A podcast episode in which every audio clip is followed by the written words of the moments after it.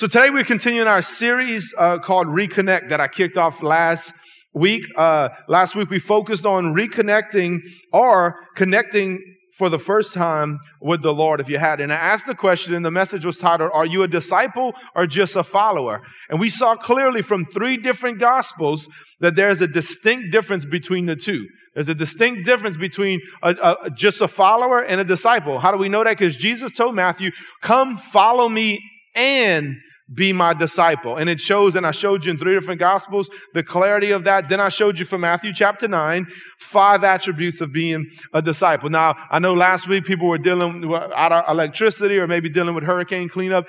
And uh, we didn't have, our power was on here, but we didn't have internet last week, so we couldn't stream the service. So if you were not here last week, I strongly, strongly encourage you to go check out that message. You can go on our app, you can go on the podcast, Vimeo, YouTube, wherever, our website, and check out last week week's message. Now, today we're going to talk about getting reconnected with others in the church. And this is what I'm really, this is really the, the heart and the, the, the heartbeat of this mess, of this series that we're going to do. We're going to continue today and next week. It's reconnecting with those in the church. Today I'm going to show you from the scripture the power of partnership. The power of partnership. How powerful it is when we partner up in relationship with other brothers and sisters who are in relationship with the Lord Jesus Christ. One of the best ways that we can reconnect with people in the church is through life groups. There's many different ways, like the men's supper, like the ladies' breakfast. Yes, like coming to services on, on, on Sunday and prayer meetings on Wednesday night. But life groups, and I'm going to break it down and show you how life groups are, are one of the most valuable ways to partner up with people.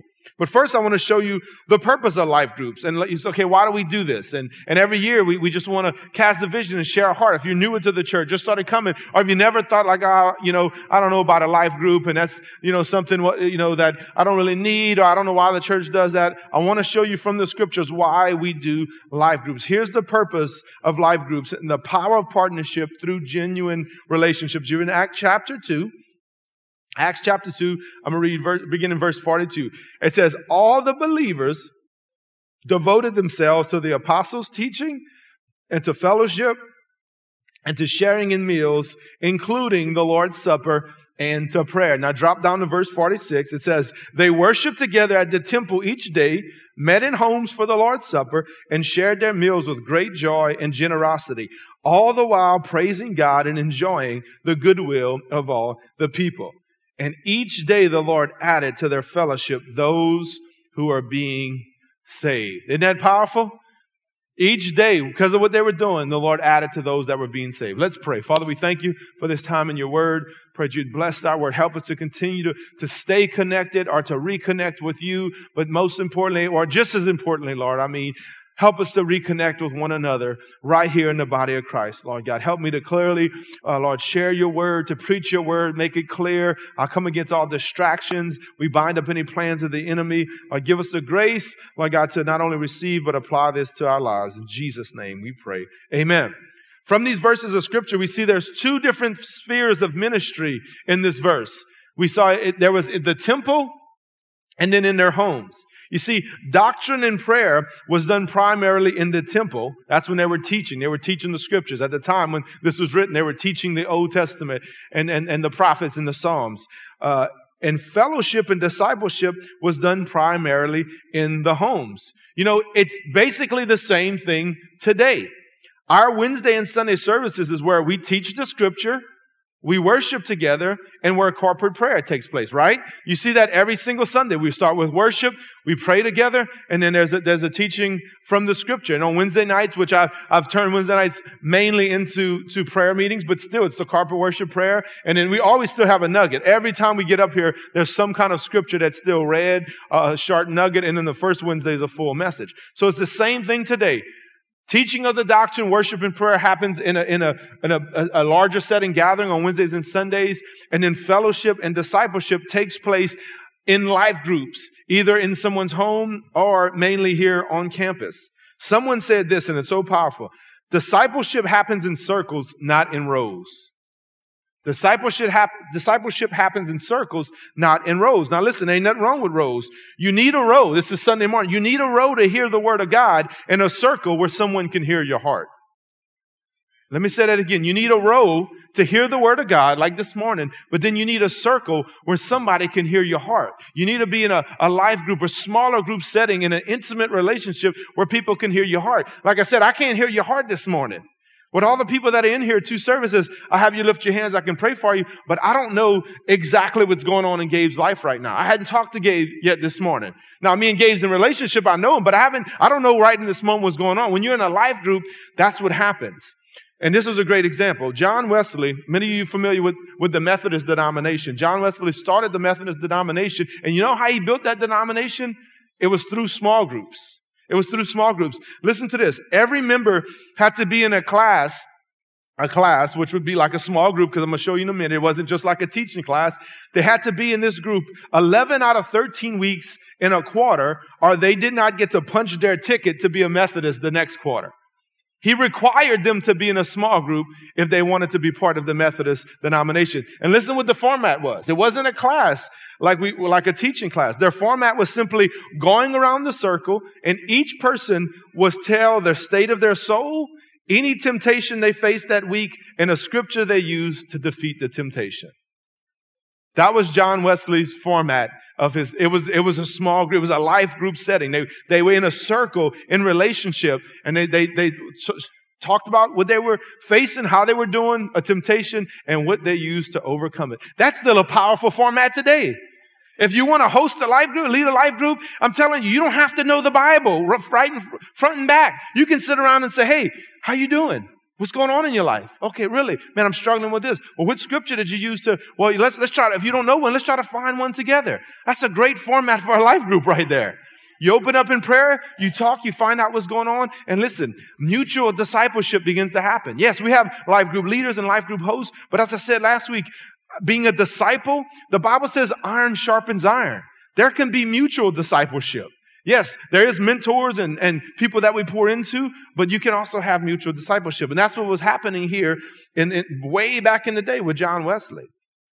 We also uh, say this all the time that life group. What is a life group? For Family Life Church, life groups are small groups of people doing life together. I've said that for years and I hadn't read the Greek word for fellowship. You remember there was fellowship and discipleship. Now, a lot of times we use that word fellowship as like, oh yeah, man, we're going to hang out. You know, me and EJ and Neil, we're going to hang out. We're going fellowship. And that's part of it. But listen, the, the Greek word for fellowship is koinonia and it means a close mutual relationship and participation in life together.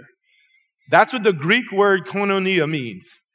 It's a mutual relationship and participation doing life together. And that's why we have life groups. It's a smaller group of people doing life together. So that's why we have. And that's the biblical origin of life groups right there. We see it from the Bible. They did it in the early church in Acts. We see John Wesley, great man of God that a lot of us read about and quote and, and see a, a, a huge denomination that was built through it and a move of God, revival that went through. And that was one of the ways that he did it. So now I want to show you the results of living in relationship like this. Now, if you're with me to Ecclesiastes chapter 4, well, let's read Ecclesiastes 4, 9 and 2. Some of you are familiar with this verse. Very powerful, but we see right here the power of partnership in these few verses. This is King Solomon that wrote this. He says, two people are better off than one, for they can each, they can help each other succeed. If one person falls, the other can reach out and help. But someone who falls alone is in real trouble. Likewise, two people lying close together can each can keep each other warm. But how can one be warm alone? A person standing alone can be attacked and defeated, but two can stand back to back and conquer. Three are even better, for a triple braided cord is not easily broken. See, Solomon's life experience and his observation with people living independently caused him to consider the importance of friendship and the value of doing life together. That's why, and if you read right before this, Solomon talked about how, how tragic it was for a man to live his whole life alone. If you read through the whole chapter in Ecclesiastes chapter 4, then he turns to like two are better off than one. From these verses of scripture, we see four payoffs of partnership, four payoffs of the power of partnership. Being in true relationships with others will help us in four key areas in our work, our walk, with warmth, and with warfare. If you can remember today, remember those four words Walk, work, walk, warmth, and warfare. Let's look at that. Number one, we all work better together. Every single one of us work better together. Now, you may be an introvert and you say, that's not true. I like to work by myself and whatnot. And in some cases, I understand, but, but let's look at, I'm going to give you some, some, some illustrations here. And we know that overall, we all work better together. Ecclesiastes 4 9, two people are better off than one, for they can help each other succeed. Yes, you can't accomplish a lot by yourself if you're an introvert and like working alone, but when you get somebody to help you, you can accomplish so much more. Two are certainly better than one when it comes to working because two workers, of course, again, could get more done. Even if they have to divide the profits. Let's just talk about work and, and actual physical work in business. Even if they have to divide the profits, they still get a better, still get a better return for their efforts than if they worked alone. Also, it's much easier to do difficult jobs because one can be an encouragement to the other, which we'll look at in a minute.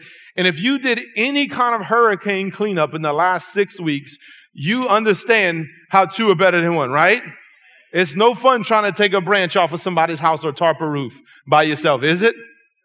It's so much better. We see it right here in South Louisiana. Had a crazy hurricane season. And every time you had people together that are working together, that are, that are helping each other to clean up yards and pull up, even at my house, even though it wasn't in my, uh, on my house, we had a big oak tree branch that fell, and it was me and my son. And I'm on a ladder with a pole saw, and he's up there in the tree trying to pull it. And, and man, my wife was praying in tongues because that branch fell like right by me while I was on that ladder. and so it's like, I didn't want to get hurt, but I also didn't want to end up in America's Funniest Home Videos either, you know?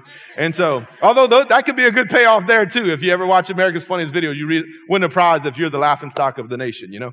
So, so anyway, we, we really enjoy our show, but it, it's true. I had my son, my 15 year old son in the tree with me, helping me. I couldn't have got that big old branch out on my, because we were cutting and pulling. And he was tugging on it and pushing it and two are better than one.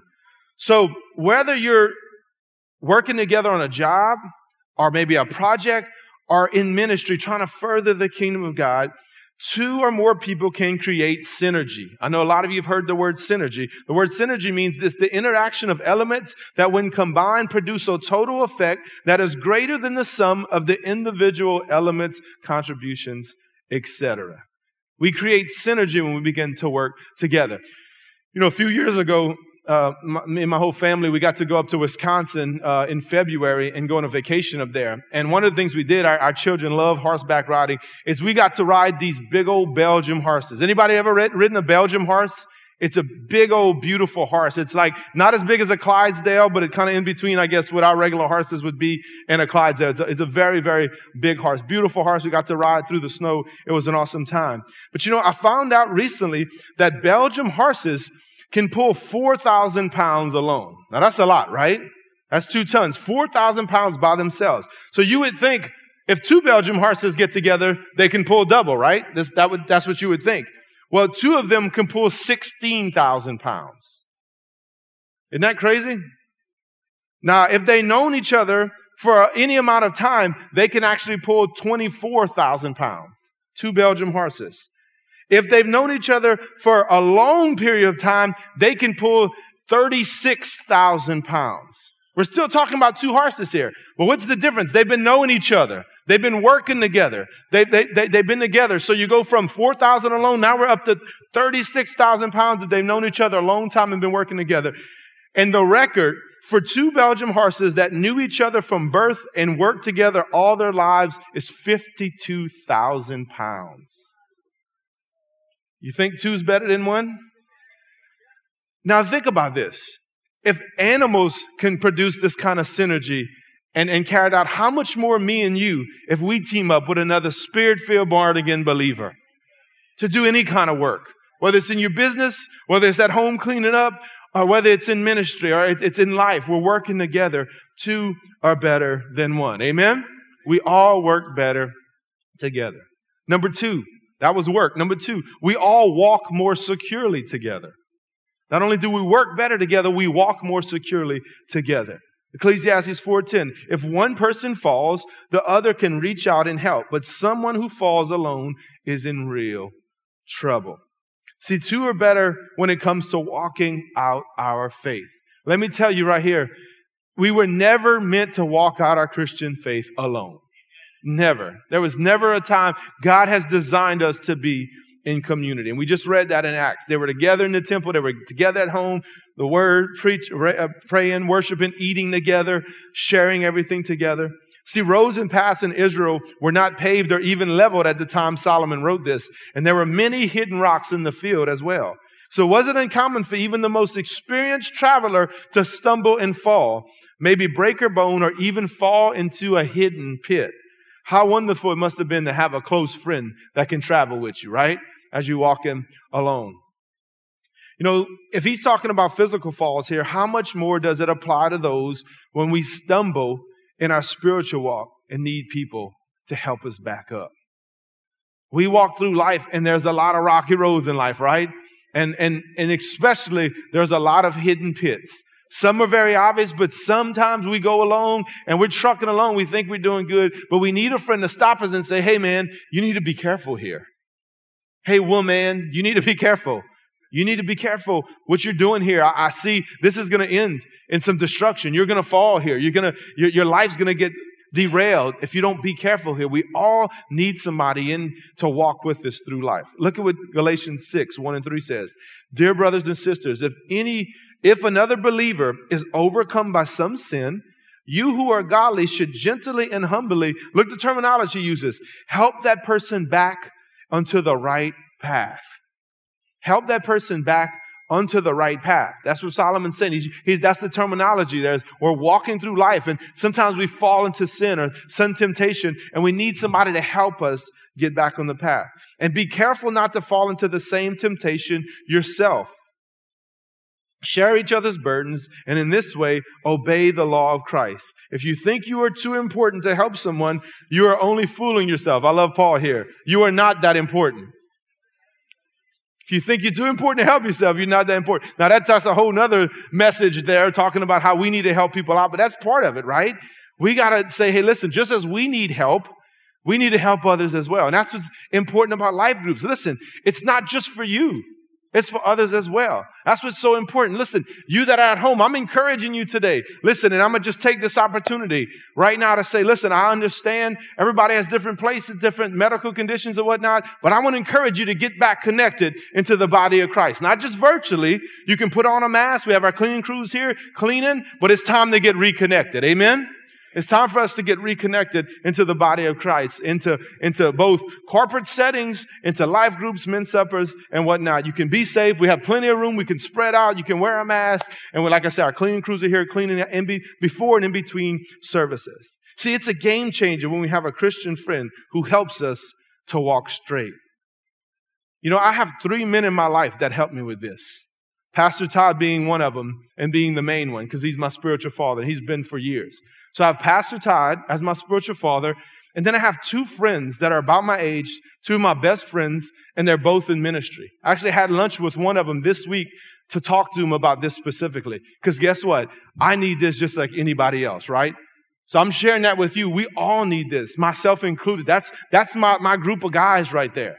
And so, you know, and it, it's so true. My, and it was awesome is that our wives and my wife are good friends. And I even told him this, I'm gonna just be transparent with you. This week, as I had lunch with one of them, I told him, hey man, I, I need you in my life.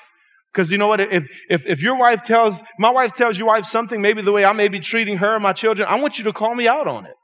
I want you to come to me and say, hey man, I heard, you know, you're doing this. You know, you, you, you need to straighten up and fly right, so to speak, right? So listen, I have this in my life and we all need this in our lives. I didn't write it in my notes, but I remember hearing this recently. You know, it was, this was talking about Christian leaders and, and so many things have happened. So many people have fallen off the, off the, the path and destruction and ministry and, and families have busted up. And I heard somebody say this, you know, we need to do a better job putting fences at the edge of the cliffs instead of just ambulances at the bottom of the mountain. Amen. That's what I'm encouraging you to do right now. When you get in relationship with people like this, you're putting uh, fences at the edge of the cliff instead of just waiting for somebody to fall off and to go try to save their lives or bandage them up. Amen? We all need this. We all, we absolutely, if you don't have this in your life, in your walk with the Lord, it is absolutely necessary that you find somehow. Obviously, first thing, pray about it. Ask the Lord to help you. Ask the Lord to lead you to these, these people. Sometimes it's people already in your life you may just be hanging out with. But, you know, like for Pastor Todd, I mean, obviously that's a natural. I got saved here. I got discipled here, you know, and these two guys, these are great friends of mine. They're both in ministry. We're both about the same age. We understand. But I wanted to be more deliberate. I, I pray because you know what? I had a man of God ask me a few months ago, who's your three guys? And I thought, of course, first Pastor Todd and these other two guys immediately came to my mind. And so, you know what? These are relationships that were already established. If you don't have established relationships, you need to pray about it and ask the Lord to lead you to some people. And then, of course, join a life group. If you don't have these kind of relationships, we have the kiosk in the lobby. You can go online and listen, let me release you. I've heard people like, oh man, I went to that group, but it, it didn't, it didn't work out too well. Well, listen, you may have to go to two or three before you find the one you really connect with. I had a brother in the church tell me he went to one for a little while and he's like, man, it was good, but it just wasn't for me. You know, it's kind of like, and that's okay. That's all right. That's why we try to provide different things. So pray about it and then look, try to get connected in a life group. And again, come to men's supper and ladies breakfast. And I believe if you're praying about it and you come to events like this and for the men's supper, after I preach, we're in you know, round tables and we're having discussion and that kind of talk and relationship there, I believe the Lord would divinely connect you to some people to have those kind of relationships. Amen? Are y'all with me? Number three, we all need encouragement and love. This is warmth. Talked about work, walk. This is warmth. We all need encouragement and love. Look at Ecclesiastes 4, chapter 11. Likewise, two people lying close together can keep each other warm, but how can one be warm alone. You know, back then, two travelers camping out or even staying in the courtyard or in a public inn would feel the cold air of the night and need one another's warmth and comfort. I, I, thought about this that we know that if you're married, you, you know that that's a blessing even today when, even though we got heaters and blankets, right? My wife typically goes to bed before me. And so, man, in the winter when it's cold, she, I, I wake her up almost every night because I get in there and I start snuggling up next to her. Cause you know, it's already, the bed's already hot, right? Her body, she's, her body's got it hot. So it's like, it's cold on my side. So let me come over on your side where it's already warmed up, right? So, and she's like, ah, what you doing? You know, I'm trying to warm up, man, you know, right? We know that now. That's a great picture. We do that even with our technology of heaters and blankets. But you know, warmth is a picture of comfort. When he said two can keep each other warm, that's a picture of comfort, right? When you picture a, a, a cold night and a fireplace and, and some hot chocolate, some coffee, it's, it's a warm feeling, right? For all you Hallmark people out there, right? That's the picture of Hallmark right there. Hot cocoa at the, at the fire. Just a picture of warmth in your warm pajamas. Warm, it's comfortable, right? You want to get inside where you, where you're comfortable. See, when people encourage you and love you, especially during long seasons of discouragement, it brings comfort and warmth to your soul. You remember John Wesley would ask them what their state of their soul was? When you've been discouraged, you've been hurting, you've been disappointed, you've been frustrated, and people come alongside of you and they love on you and they encourage me, encourage you, it helps you. See, back then, again, when Solomon wrote this, the only way to be warm alone, those travelers would have to carry extra blankets, but it would add to their load as they were traveling. If they were by themselves, the only way to stay warm, they had to add to their load and it would weigh them down. Listen, when you go through long periods of discouragement alone, it'll weigh you down. And of course, we look, I understand that the Lord, we do need to encourage ourselves in the Lord. Trust me, I understand. I always tell you, that's why daily Bible time and spending time with the Lord, many times I've just got to encourage directly from the Lord. And we need to do that. That's first and foremost. That's why the first message was on being a disciple. Amen. Last week I preached a whole message on you gotta connect with the Lord first. People can't be a substitute for the Lord. It has to be a supplement. Amen? It has to be a supplement. This is, we have to be connected with Him first, but He's designed it that as we're connected with Him, we bring other like-minded and hearted people around us to help encourage us and love. Because I do get encouraged by the Word of God directly. I do uh, as I worship, as I pray. But man, it's a blessing when somebody comes alongside of me and says, man, you're going to make it. You're doing good. I'm going to encourage you. Miss Clovia is one of those ladies. Miss Clovia is one of my mom's best friend, or my mom's best friend. She's one of those encouragements. She's, she's always encouraging me. She's one as, especially as we were transition, taking over, all that stuff going on. She was one that, and there's others, Brother Francis, there's men and women of God that come alongside, and a lot of you have, and encouraged me during those times. We need that. Listen, you know, during the quarantine earlier this year, there are some doctors in California that came out that said suicide killed more people in California than COVID did. Suicide killed more people than COVID. And why is that? People that were already struggling mentally and emotionally, they were isolated and they didn't have nobody around and it led to their demise. And it wasn't only in California, all, all across our nation, we've seen this. There has been a rise in suicide. Why? Again, because people need each other. You need to be connected. And even with the virtual, they, they'd have virtual meetings with their therapist and their counselor, and still, it doesn't, again, it's not a, it's not a substitute for this, for face to face, getting around each other, breaking bread together. We need this. This is a worst case scenario of the effects of not having anyone to help you when you're in a dark time. Look at 2 Corinthians 11 13 says, Dear brothers and sisters, I close my letter with these last words Be joyful, grow to maturity, encourage each other. Live in harmony and peace, then the God of love and peace will be with you. See, when we encourage each other, it helps us experience the love and peace of God. That's what I was talking about. We, we, we, we encourage that, we have that peace when somebody speaks into. As a matter of fact, I was thinking about as well when I was preparing. I was just reminded there's somebody actually in this church, uh, some good friends of mine, and and um, and and their son tragically passed away, and they asked me to do the eulogy, and it was in another church, uh, uh, uh another denomination, uh, and I had never spoken in, in that in that kind of church before and I was very nervous that the service was going on. It was an older pastor that was doing it. And I'm like inside, I'm just like, I'm building with like being nervous and some anxiety. And I'm just like, man, I'm really, and in that moment, my wife had no idea. In that moment, I looked over to and she looked at me and she said, you're going to do great. She had no idea what was going inside, but that was a word from the Lord. The peace of God came upon me right there when my wife encouraged me. And she didn't even know. I, later I said, could you tell I was nervous? She said, no, I just, I just felt like encouraging you in that moment. That's exactly what I needed to hear. I felt the peace and the love of God come on me, and it, and it, and it did. It worked out great. Matter of fact, that pastor that's been in ministry for many, many years came up to me after I shared Philippians 4, think upon things that are good or honorable and praiseworthy. He came up to me and he said, you know, that Philippians 4, and I'm thinking, oh, I'm about to get corrected here. He said that's one of the greatest scriptures in the Bible. He said if more people did that, they'd get rid of more of their tracas in their life. He said, thank you for sharing that. And he gave me a big old hug. Praise God, right? Isn't that a blessing? But you know, that encouraging word from my wife and then this man of God who had been in ministry longer than I've been uh, alive encouraged me as well. We need that. It helps us to experience the love and peace of God. I've talked to so many people, y'all, more than one, in this church that told me that when they were discouraged or going through a dark time, either their life group leader or somebody in their life group um, encouraged them, loved on them, and stood in prayer with them. Amen. Which leads to my last point. Number four, we all need somebody that has our back. We all need somebody that has our back. This is warfare. We need somebody that's going to go to war with us. Amen. I'm not just talking about throwing up a little token prayer. I'm talking somebody that's willing to go to war, willing to go to war, stand in agreement and, and do warfare with you. Look at Ecclesiastes 4.12. A person standing alone can be attacked and defeated, but two can stand back to back and conquer. You know, it was dangerous for anyone to travel alone at this time that this, this scripture was written day or night. So most people traveled in groups, again, for companionship, but also for safety. See, we all need people who will stand in faith with us and do spiritual warfare for us when we're under attack, when our health, our family, our job, our children, or maybe even our church is under attack. Amen. Like Pastor Todd uh, uh, asked y'all to pray, and I want to encourage y'all. We still have some staff members. We've been going, there's been a lot of health issues throughout our staff in the last two years. And I want to encourage you, when you're praying, do wear welfare for our staff, would you please?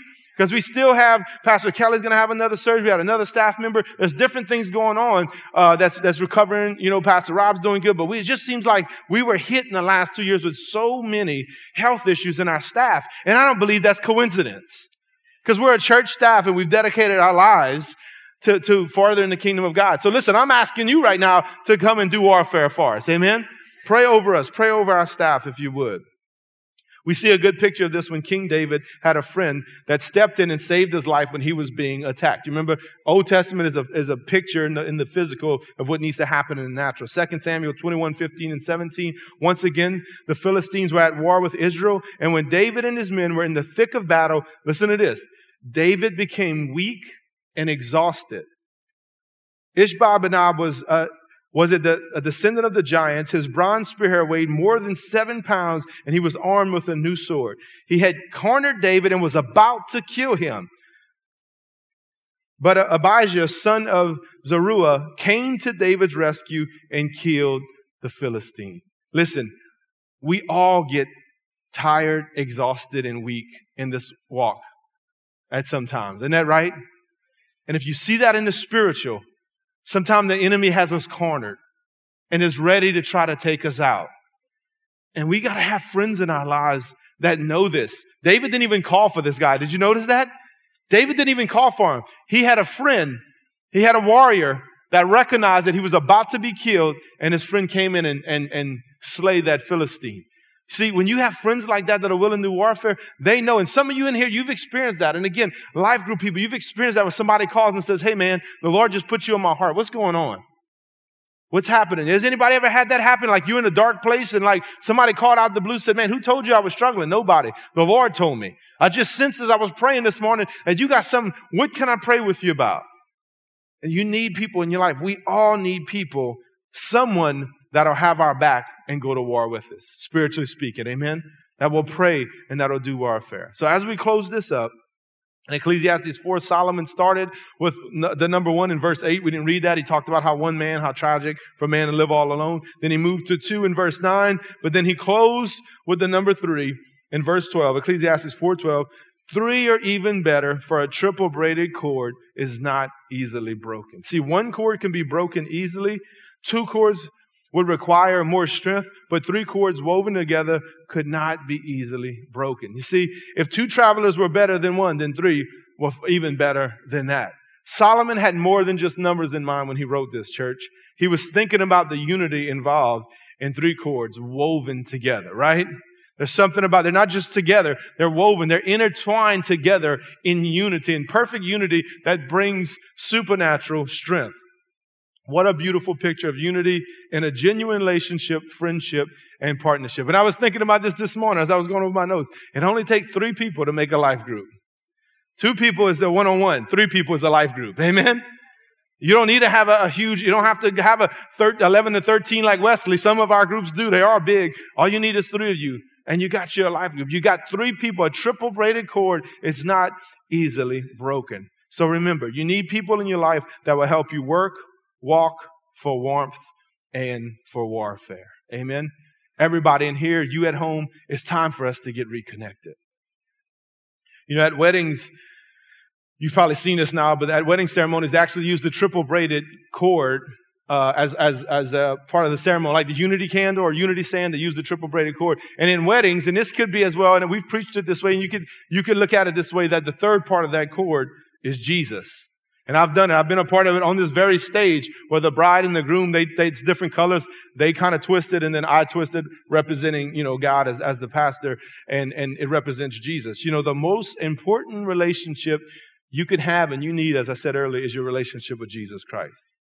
Are you in a relationship with Jesus this morning? This is the most powerful partnership you will ever have.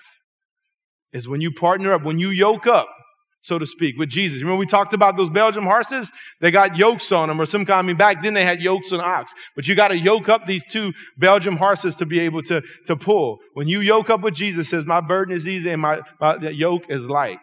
Amen. So listen, if you don't have a relationship with Jesus, you need to make a decision to start one today. Would you do me a favor? Just bow your head with me, close your eyes. Those that are at home as well. We got to have these people in our lives but it starts with you having Jesus as, as the main partnership, the main relationship in your life.